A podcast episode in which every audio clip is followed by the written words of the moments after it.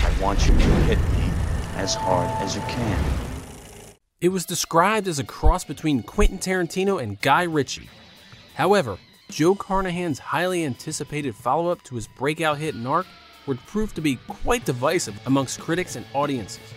Released in January 2007, this tale of murder, mayhem, and excitable kids is still being discussed 15 years later for its larger than life cast and depraved violence. So kick back with your favorite deck of cards as we discuss just what happened to this movie.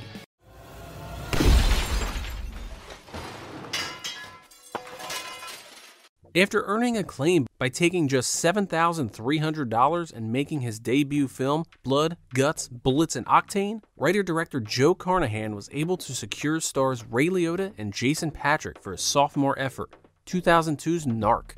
The film was shot on a shoestring budget, with Liotta and Patric sometimes working for free because they said they liked Carnahan so much and didn't want to see his career ruined by shutting down production. Narc was originally intended to be a very limited release film. However, at an early screening, Tom Cruise was so impressed with what he saw that he offered to come on board as an executive producer and help secure the film a much wider release. Narc was able to finish its theatrical run, pulling in double its production budget, while garnering unanimous praise for its lead actors as well as Carnahan's gritty script and visual style.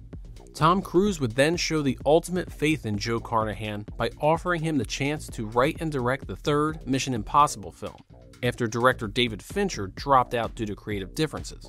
With Carnahan on board for MI3, the cast would soon follow with the Academy Award winner Kenneth Branagh playing a Timothy McVeigh type terrorist, and Carrie-Anne Moss and Scarlett Johansson set to also star.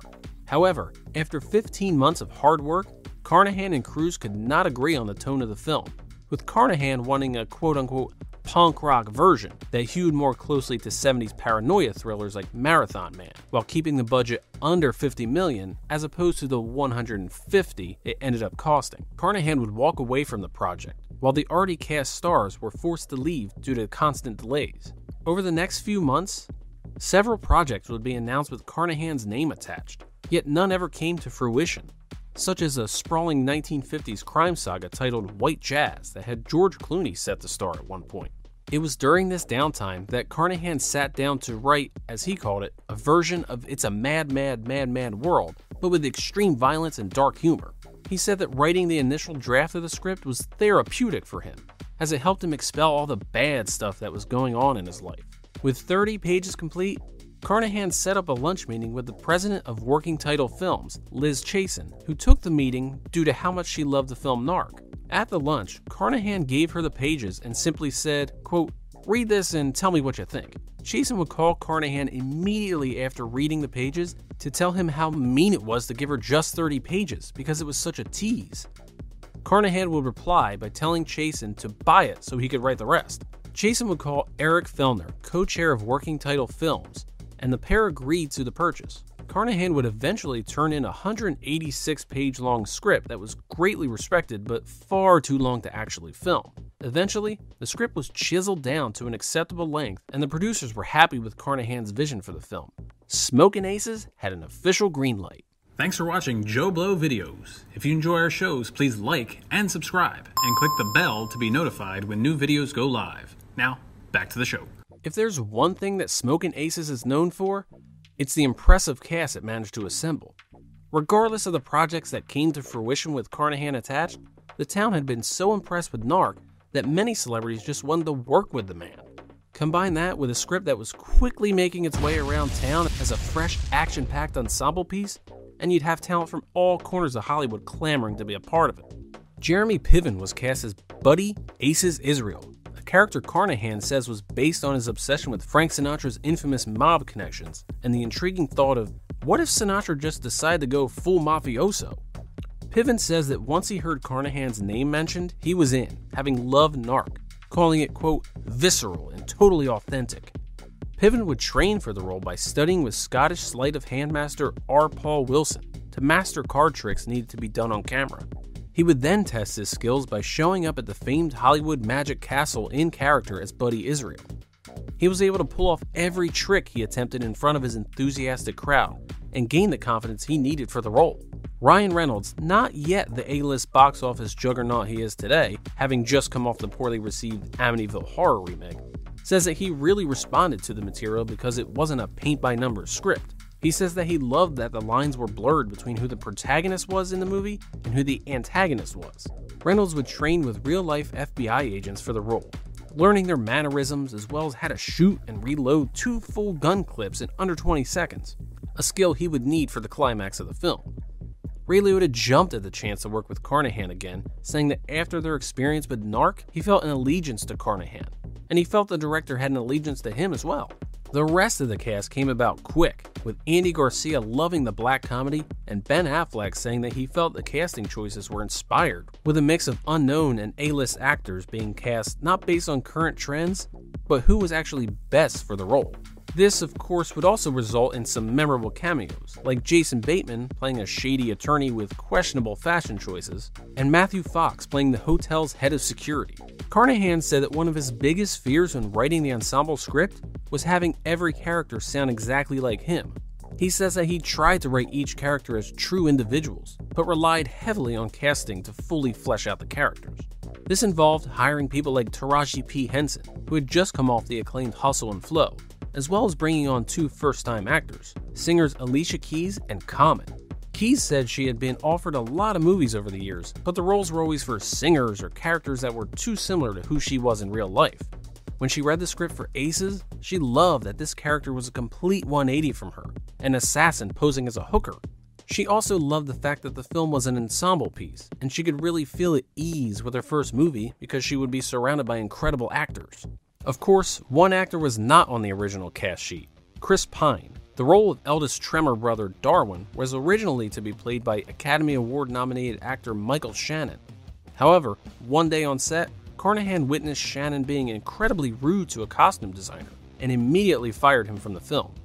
They then held emergency auditions to recast the role, and Carnahan says that within 10 seconds of seeing Chris Pine, he had the part. This quick casting decision would prove a good one, as most critics singled out Pine's performance as the highlight of the film. Even Ben Affleck was impressed with Pine, whose biggest role at that point was in The Princess Diaries 2. Affleck told Carnahan, quote, If I could take 10% of what I'm going to make in my career and bet it on anybody, I'd bet it on that kid. Filming began in October 2005 in Lake Tahoe, Nevada. Everybody involved would have a blast making the film, with Peter Berg saying that he really respected the way Carnahan ran his set and the way he treated every actor like they were the true star of the film. The film's outtake reel shows a set that was very loose and fun, with one of the most difficult shots being a billiards challenged Ben Affleck trying to sink the 8 ball while delivering a monologue.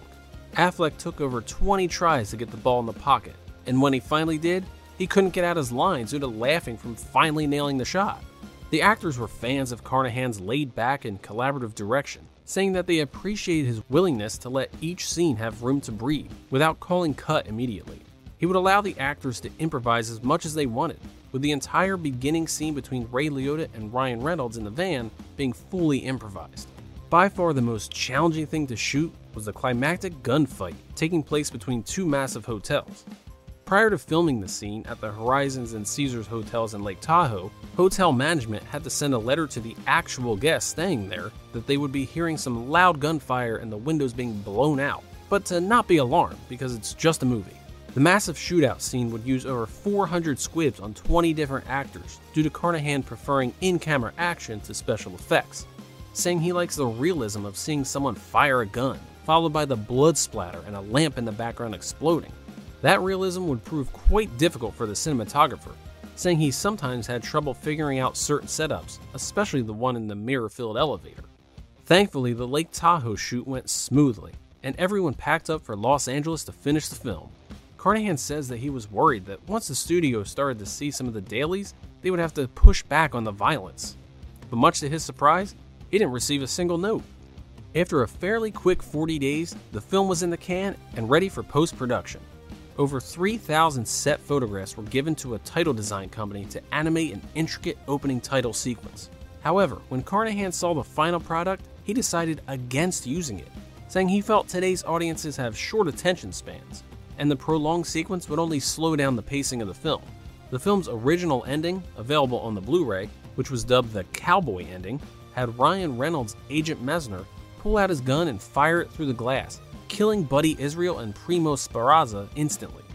However, with Clint Mansell's score, it was decided to go for the more powerful slow burn ending, allowing Mansell's excellent Dead Reckoning track to build as Agent Messner slowly unplugs both men from life support. Released on January 26, 2007, Smokin' Aces would open opposite the absolutely dreadful parody film Epic Movie. Sadly, Epic Movie would win the box office battle that weekend, with Smokin' Aces having to settle for second place and 14.6 million. Critical reception was slightly mixed, with some critics calling it a poor man's Tarantino with Guy Ritchie style violence, while others praised it for the exact same reasons. Many said that the film had no characters worth rooting for, and it was all style, no substance. However, the film did have some very vocal fans, including Rolling Stone critic Peter Travers, who said that Carnahan could fire up action scenes and laughs like nobody's business. And even the highly respected filmmaker Terrence Malick praised the film, saying it was, quote, very well directed. He also noted how impressed he was with the way Carnahan balanced the numerous plot lines. Smokin' Aces would finish its theatrical run with $57.3 million worldwide, off a $17 million budget. Word of mouth would ultimately see the film find a sizable audience on home video, with the film garnering nearly $36 million in DVD sales in its first few months. That home video success would lead Universal to greenlight a direct to video prequel, Smokin' Aces 2 Assassin's Ball, with Carnahan stepping down from the director's chair. He did, however, still produce and help craft the story. Smokin' Aces would help writer director Joe Carnahan land a few high profile gigs, such as writing the Ed Norton Colin Farrell police drama Pride and Glory, followed by writing and directing two Liam Neeson movies, The A Team and The Grey. But Carnahan knows he works best when given free reign to shoot the movies only he can make, and with that comes some of the best under the radar movies to be made in the last 10 years, like Stretch, Boss Level, and Cop Shop. Smokin' Aces is one of those films that kinda came and went when it was released in theaters in 2007. Headlines were more interested in reporting on a horrible parody film, and critics didn't make this one to be a rush out to see kind of movie. But a true measure of a film is how it's viewed in time, and Smokin' Aces is still remembered 15 years later for its go for broke violence, memorable score, and talented ensemble cast. And that is what the f- happened to Smokin' Aces. Let us know your thoughts. Leave a comment in the comments, and thanks for watching.